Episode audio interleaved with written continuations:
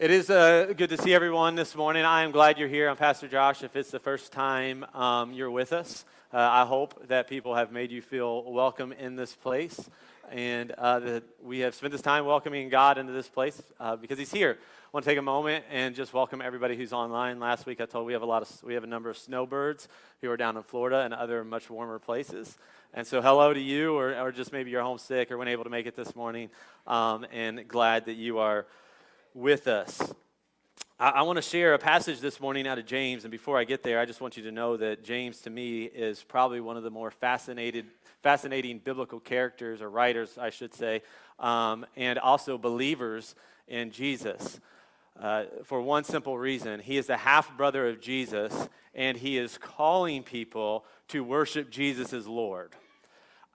I grew up with brothers, um, and I, I don't know if you have siblings or not. I love my brothers. We actually get along. We have a good relationship. But they are the last two people on the face of the planet that I would worship and call other people to worship. So I actually think that James calling people to worship his brother is probably the greatest proof of the resurrection that we have in front of us. So James is the leader of uh, the Jerusalem church uh, what happens in the early church is that most people actually scatter and they spread after the resurrection of Jesus because there's intense persecution going on.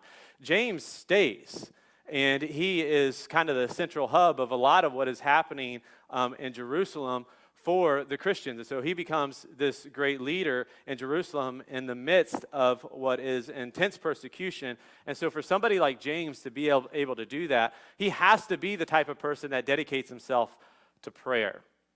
And so James uh, was given a nickname that had to do with prayer.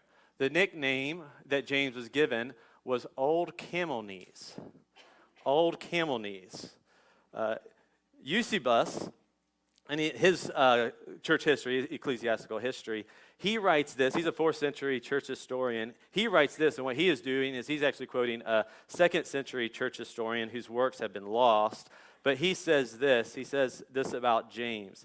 He says, He frequently entered the temple alone and was frequently found situated upon his knees, asking for forgiveness for the people, so that his knees became hard after the manner of a camel, on account of always bending down upon a knee while worshiping God and asking forgiveness for the people. And so James was said to have, I don't know if you've seen camel knees, like these lumpy, calloused, protruding knees. Those are how his knees were described from the amount of time that he spent in prayer. And if you were here yesterday uh, with the women's uh, retreat, they, they focused on prayer. My mother in law was teaching and she was in town, so I decided to call her old camel knees. And uh, she did not think that was a, a compliment. Um, I'm sorry, I couldn't resist. But if you have your Bibles, go to James 5 because we're going to look at James 5. I'm going to read the entire text, and then we're actually going to use it. We're going to walk through this because I want to teach this this morning because it's important for us as a church to understand what's going on here and people who are in, in pursuit of a relationship with God and understanding what our prayer life should look like, not just individually, but collectively. And so here's what James does, and he's writing to the church, and he says this He says, Above all, my brothers and sisters, do not swear, not by heaven or by earth or by anything else. All you need to say is simple yes or no. Otherwise, you'll be condemned. Is any one of you, is anyone among you in trouble? Let them pray. Is anyone happy? Let them sing songs of praise. Is anyone among you sick? Let them call the elders of the church to pray over them and anoint them with oil in the name of the Lord.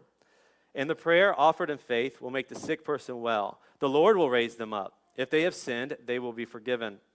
Therefore, confess your sins to each other and pray for each other so that you may be healed. The prayer of a righteous person is powerful and effective. Elijah was a human being, even as we are. He prayed earnestly that it would not rain, and it did not rain on the land for three and a half years. Again, he prayed, the heavens gave rain, and the earth produced its crops. This is God's word. Let's begin at the beginning of this passage here in verse 12. Uh, James 5, verse 12 says, Above all, everybody say above all with me. Above all, okay? Above all, my brothers and sisters, do not swear, not by heaven or by earth or by anything else. All you need to say is simple yes or no. Otherwise, you will be condemned. The reason that James begins with above all is because he's about done here. This is the last chapter of his book to the church, and he's telling them, I'm about done. And if you read through the James, uh, or if you've ever read through the book of James, what you'll discover is he's extremely concerned about the way you speak. Uh, he spills a ton of ink on the way that Christians speak to other people, about other people, what comes out of their mouth in general. And he is the one who teaches the church to tame their tongue. He's the one who describes the tongue like a fire. In other words, like it can start fires and you can, you can burn down your world with your, your tongue. I don't know if you know that or not. Of course you do. You've all either experienced it or seen people who have ruined their lives because of the things that they have said or the things that they have allowed to slip out of their mouth that have come out of their heart, is what Jesus says. And so all of a sudden, you start damaging relationships, you start losing jobs, or whatever might happen, all because you couldn't tame your tongue. James goes on to say things like this Do you realize, he's, he's telling the church here, he said, Do you realize, like, you come and you praise God with your tongue, with your mouth?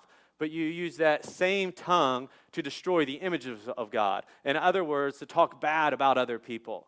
And what James is doing throughout his book is he's like, hey, we need to put a stop to this if we are going to be the church, and we need to use our tongue in redeeming ways. And so uh, uh, here, you just look at verse 12. I'm not going to explain all of what's going on in verse 12, but he gets to the end and he says, one of the really important things to use our tongue for is to speak truth.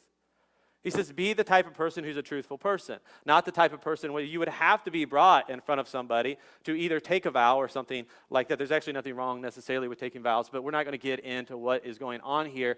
But becoming the type of person when your yes means yes and your no means no. And so he's, he's summarizing here some of what it looks like to use our tongue in the right way. So, one more time, everybody say, above all above all, he is continuing here, and above all, what we have read and what he is going to show us here is that above all, our speech, the way we use our mouth, the way that we talk, what flows from us as Christians, what we should be known for is prayer. This is one of the things that we should be known for is praying with and for other people, praying ourselves to God. And so I'm going to give you my outline and we're going to walk through it here because this is what James teaches us. He teaches us to pray when we are suffering, to pray when we are celebrating, to pray when we are sick, and to pray when we are in sin. And so here we go. Pray when you are suffering. Pray when you are suffering. He says, Is anyone among you in trouble? Let them pray.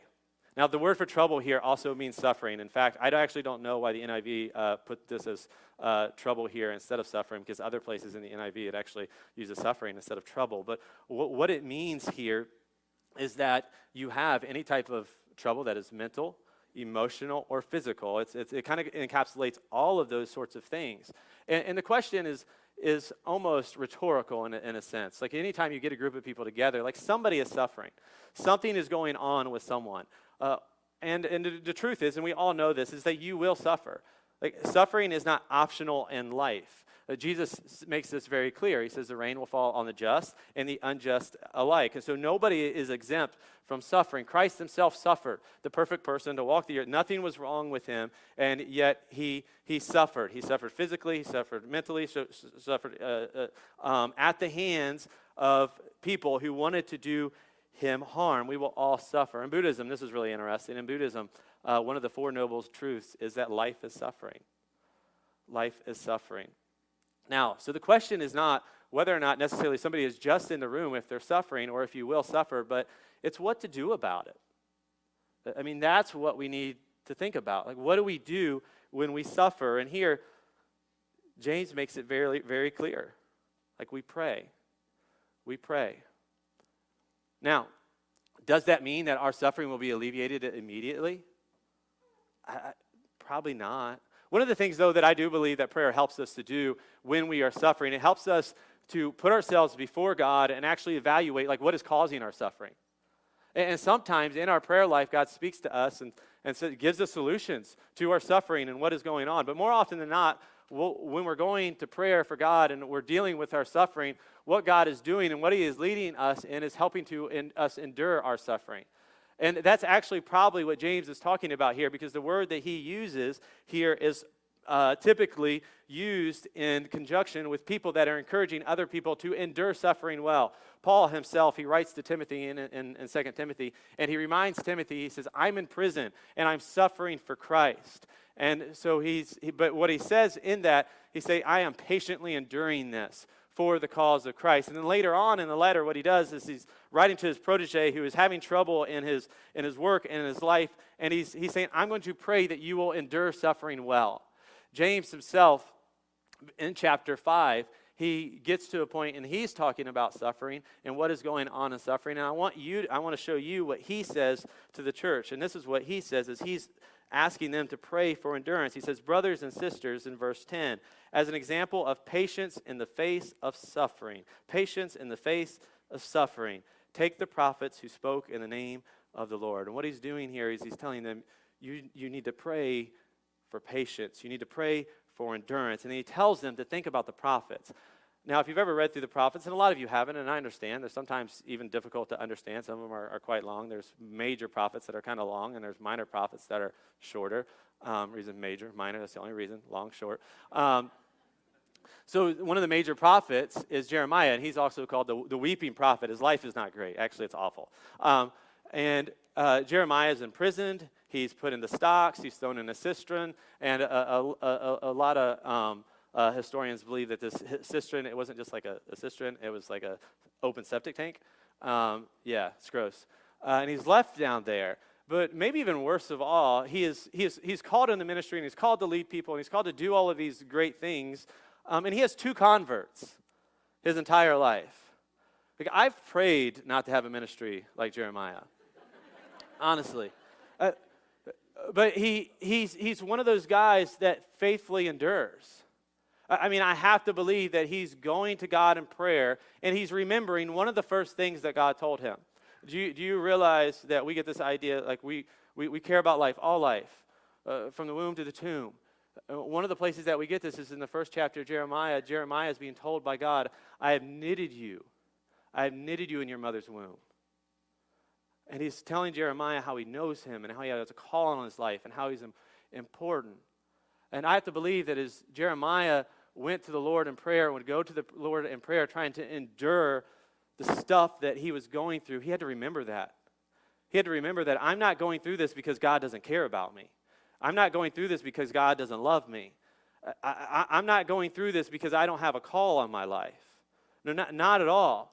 When Jeremiah is going to God in prayer, he is re- being reminded of this on a daily basis that he is not an accident. Sometimes we go through some stuff, and you're going to need prayer. You're going to need prayer. I just ask that you don't give up on that. I, a few years ago, um, you know, I, I, don't actually deal with like uh, depression on a regular basis or anything. Um, but I remember a few years ago, like I had this, like I was, I was down, um, and it wasn't, you know, everybody goes through like, okay, you know, you're down for a week or two or whatever, pop back up. But I, I could feel like I had like some physiological changes going on. I didn't feel good. Like I knew, you know, I've counseled enough people and all that. Like, hey, I'm in like a, I'm in a depressive state.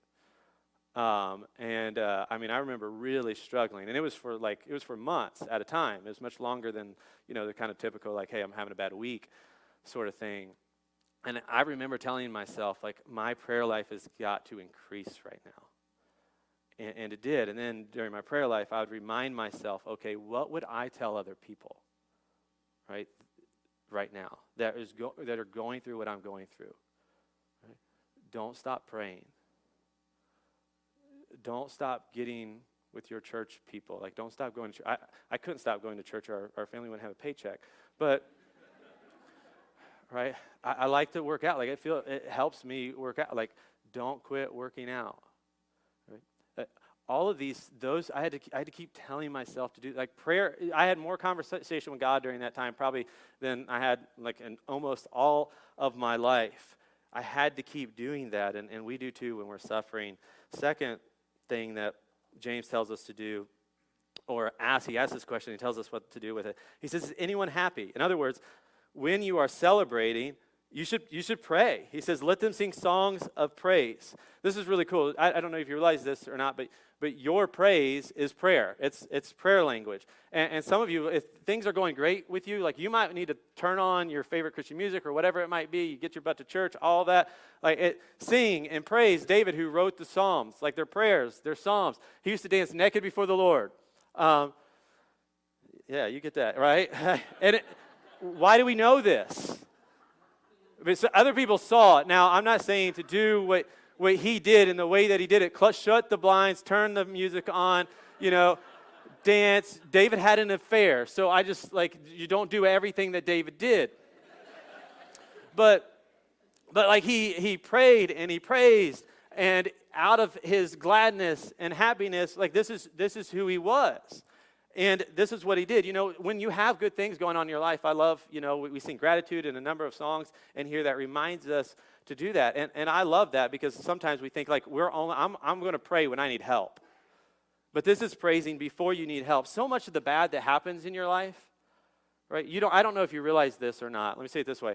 The good that happens to your life is from God. We, we know that. That is clear. A lot of the bad, almost all the bad that happens to your life, is from another source. It's either from sometimes you, it's from the enemy, it's from other people, like it, it's from the brokenness in the world. It, it, that's where all the bad comes from.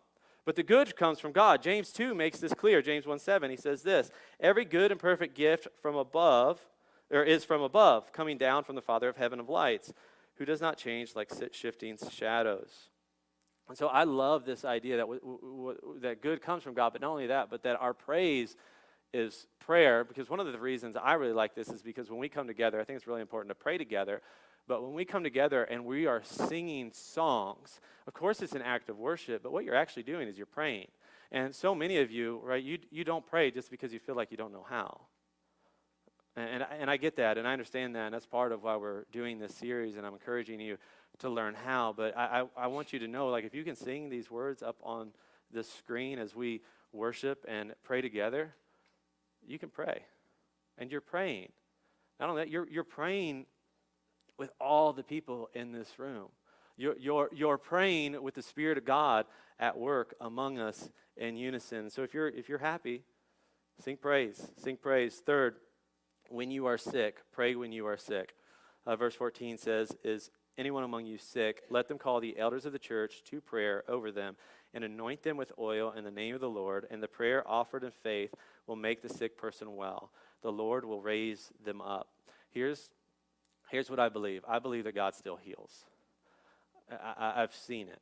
I, have seen God heal people. Uh, this was during a season of intense prayer uh, for me years ago. Um, it was a season of intense prayer because I had just kind of become a, a lead pastor for the first time and I had no idea what I'm doing. Um, just do a little bit more now, not much.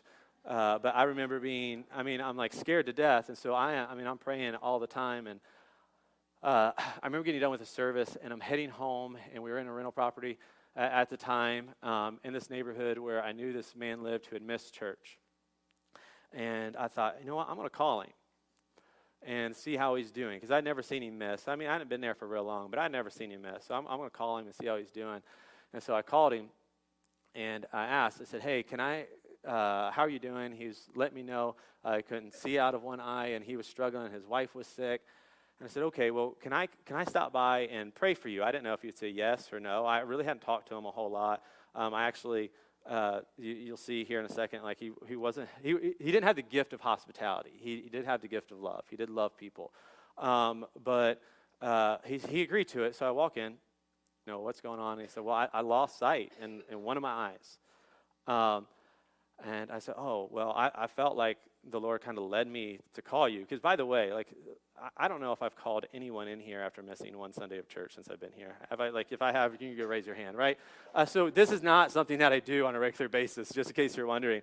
Um, and, I, and I said, Well, um, uh, I had a feeling, I said, I have a feeling you don't miss church very often. And this is, this is what he said to me. He said, uh, This is my first time in 30 years. I laughed. I thought he was joking. And then I realized really quickly that he wasn't the type of person who joked. it's always awkward to be in somebody else's living room laughing at them when they can't see. so I, I asked him, I said, Well, can we pray? And let's pray for healing. And he said, Of, of course. And so we prayed. We prayed that God would heal him. I left. Um, the next Sunday, he shows up at church and uh, he said, Josh, the next morning I could see out of that eye. Uh, he said, I went to the doctor. This is a no nonsense type person, um, by the way, I, you know, if I haven't made that clear. Um, he, he, said the next, or the, later in the week, he said, I, you know, I said, he said, I made sure I made it a doctor's appointment so that I knew I wasn't fooling myself because he had been to the doctor prior and they said, well, you can't see out your eye. We're, we got to run more tests and figure this thing out. Um, and he said, I went back and they said, yeah, you, you can see and we don't know why. Um, you can see. It's an incredible story. And, and one of the things that I, I want you to understand as I tell you that story is that praying for healing and praying for people was normative in the early church. That it was it was the normal thing to do when people were sick or when people weren't well or when something like that happened to somebody. And, and so for any of you, right, it doesn't have to be me showing up at your door or anything like that. This, this could be you and your student ministry. So and so's sick. So and so is injured. Like let's let's lay our hands on them. Let's let's pray for healing. Our catalyst communities, our D groups, our women's ministry, right, our men's ministry. Let's, let's pray for these people in your homes. And let's walk through this verse continually here so you understand what's going on here um, and even some of the things that James calls us to do. So he says, anyone of, you, of, you, among you sick, but then he says, let them call. Now, what's really, I, I think, was incredible about uh, this man's uh, experience uh, with the healing of the eye. And by the way, the last thing he said to me before I moved, he called me over. Really didn't talk to me very much. Uh, he called me over and he said, Hey, Josh, remember when you came and prayed for me?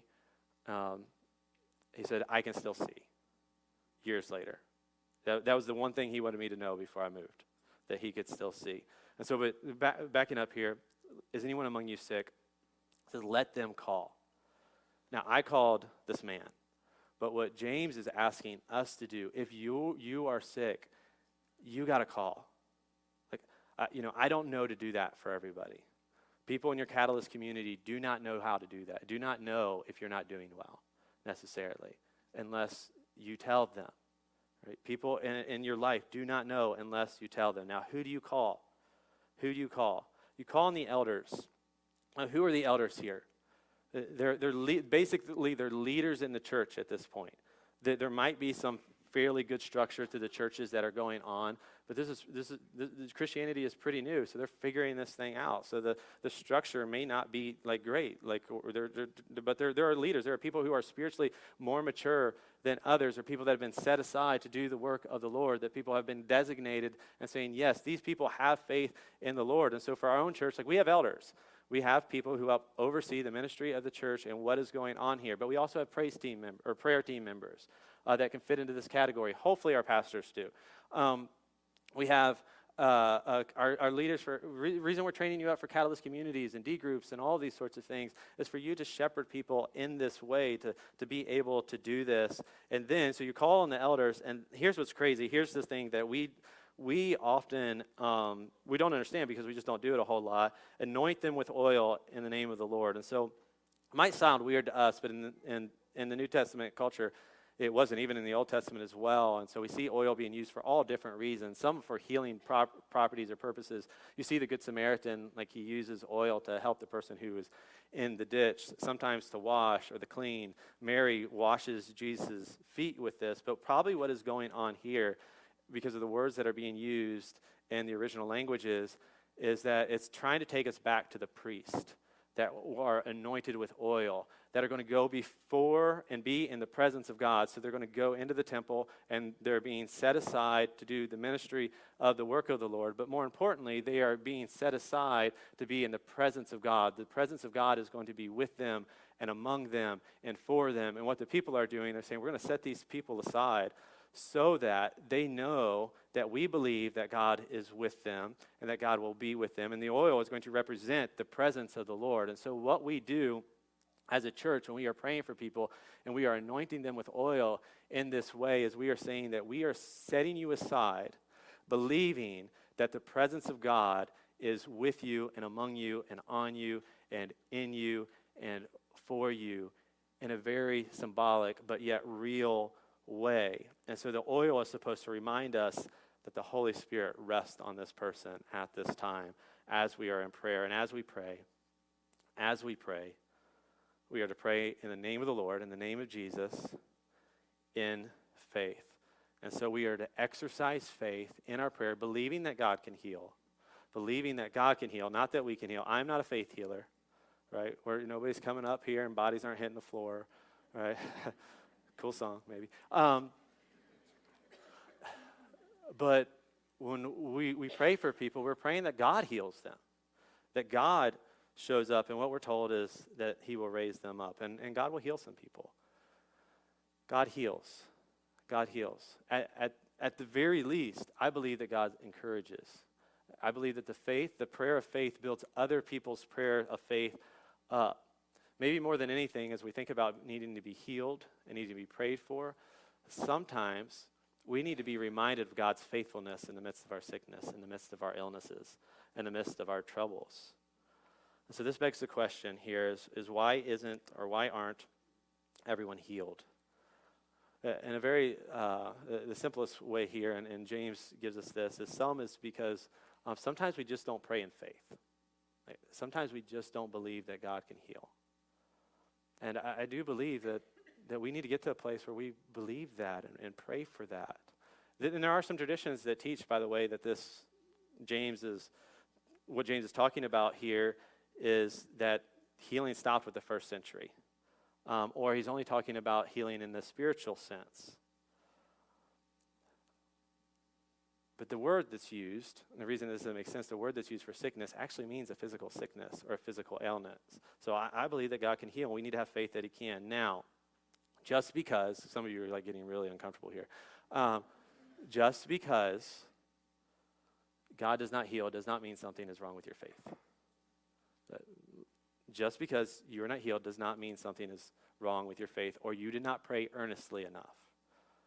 that will drive people away from the faith because one, it's false. James didn't believe that. People, there were people that Jesus didn't heal everybody. There are people in the early church that were not healed all the time. C.S. Lewis was actually driven away by people who told him this, by the way. Uh, as a young child, he went to the local priest as his mother was very ill and dying. And um, he was asked them, like, what can I do? And the priest said, well, you need to pray in faith that your mother will be healed. And of course, she'll be healed. And so, uh, of course, as a child, like, he, he believed the priest. And who would this young child pray m- more fervently for than his own mother. And so he prayed and prayed and prayed. And of course, his mother passed away. And it, it really, this is one of the things that drove him away from the faith. Now, if you know anything about C.S. Lewis, he came back to the faith. Um, and he wants to, he explores this a little bit, and, and we need to too. Not, we're not going to get super deep into this. Um, but he comes to this answer uh, and I think this is just a really simple answer for us when we ask this, like, why are some not prayed when you pray in faith?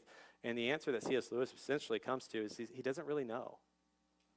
Like, he, he doesn't really know why the man that I prayed for years ago can see while Carl is still struggling with his eyesight.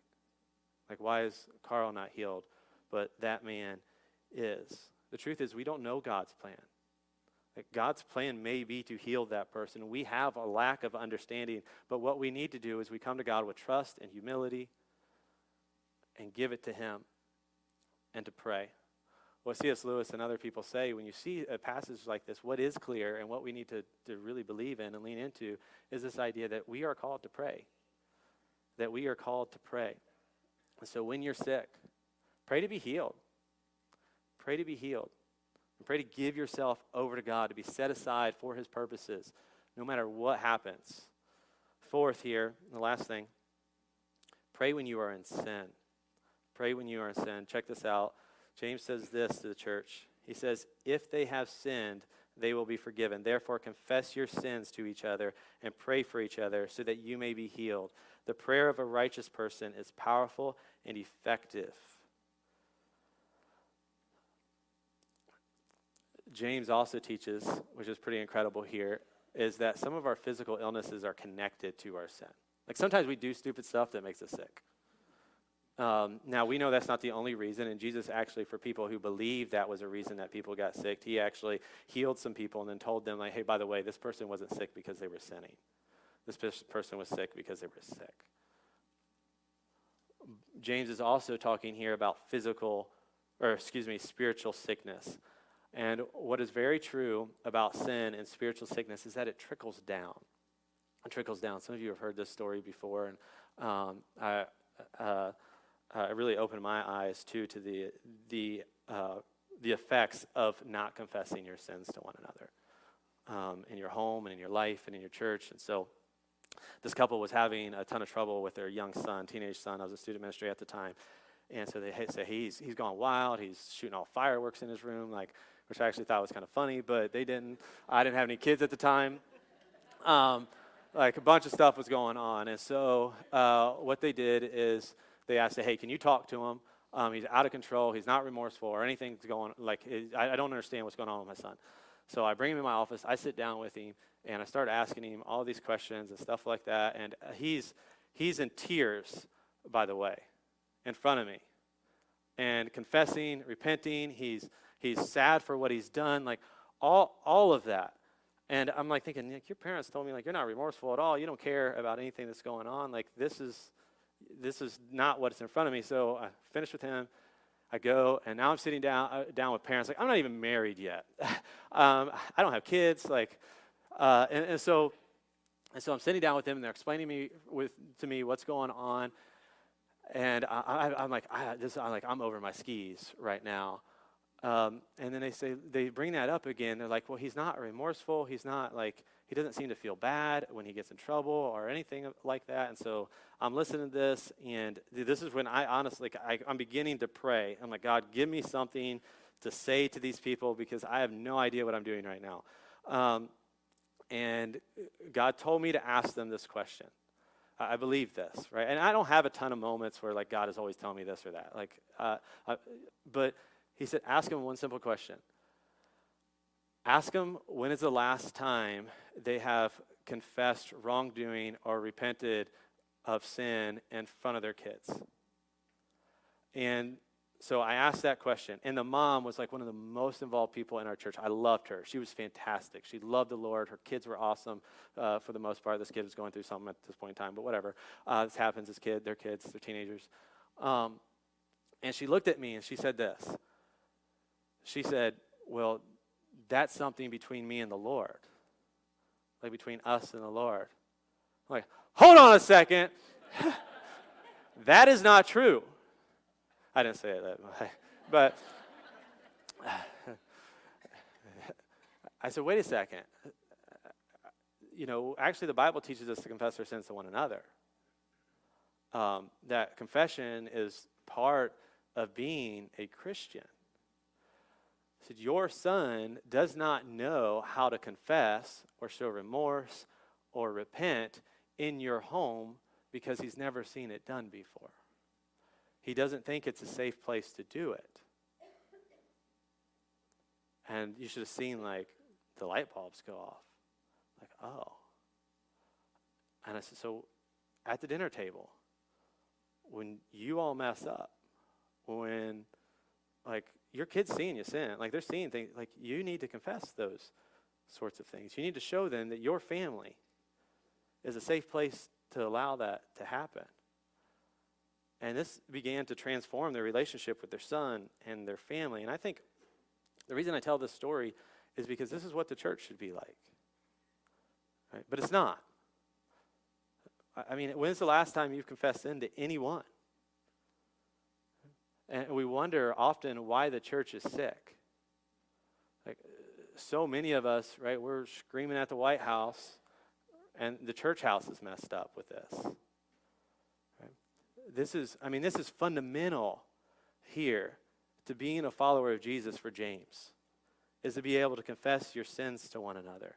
And not only that, like to do it to the like people, leaders in the church. And here's leaders, here's what people should hear from us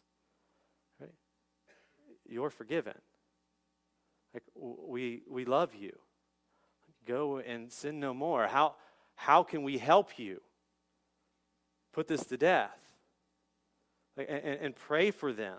I, I, you know, we're just caught up in this culture where we believe, right, if somebody thinks I've done something wrong, they'll no longer love me. And in some cases, that's like you can get canceled, like by certain people.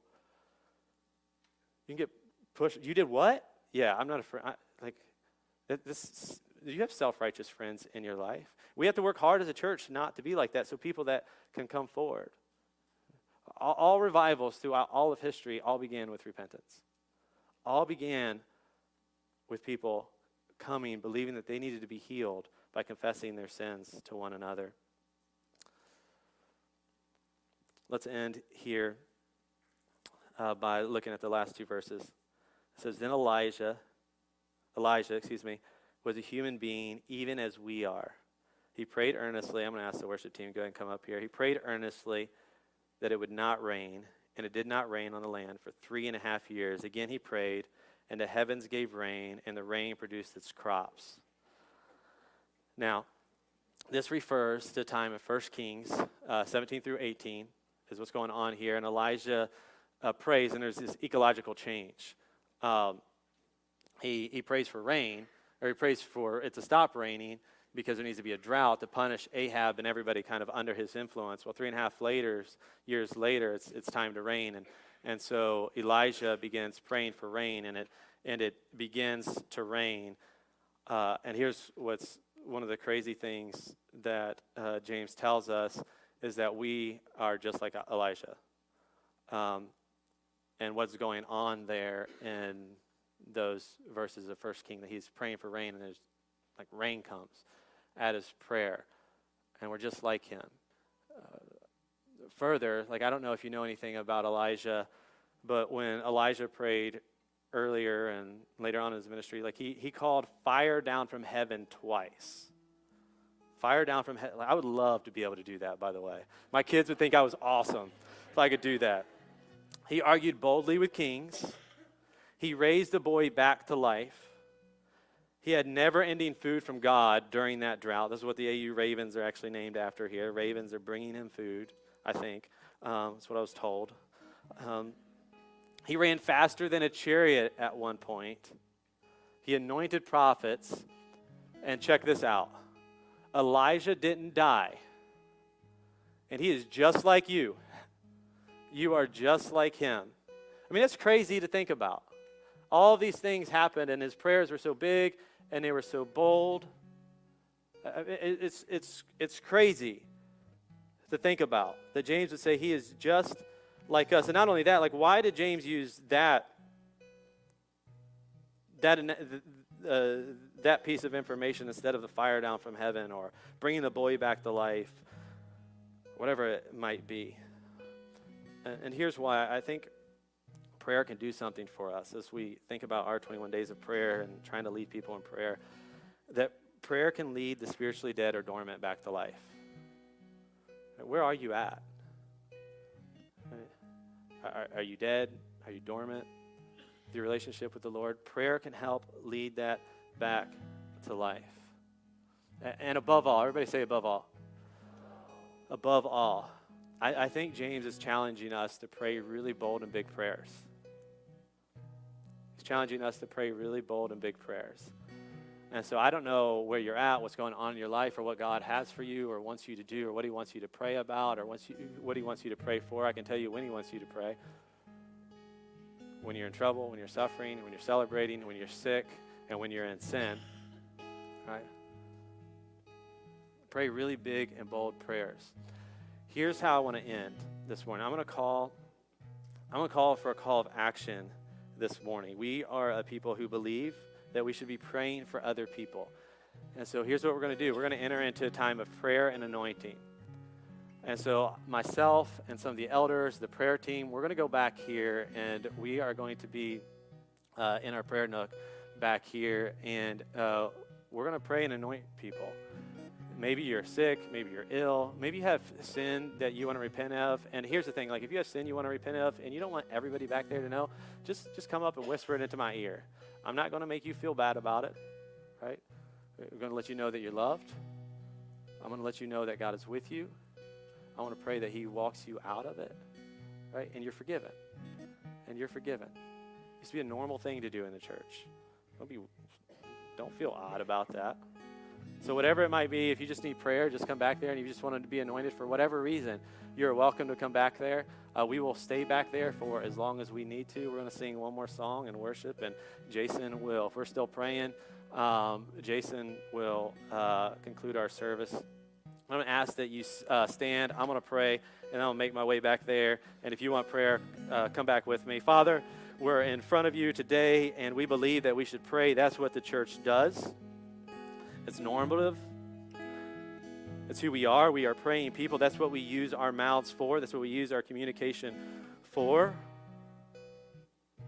And so let us do that this morning. If there are any among, anyone among us who are suffering and need prayer, let them pray. If there's anybody among us celebrating, the celebrating, let them sing songs of praise this morning, which we're about to do. The sick, let them come. Let them let, let's pray, Father. For those who are in sin, let's pray. Above all, let us pray. Let us pray that the Lord will be at work among us. And I pray this in Jesus' name. Amen.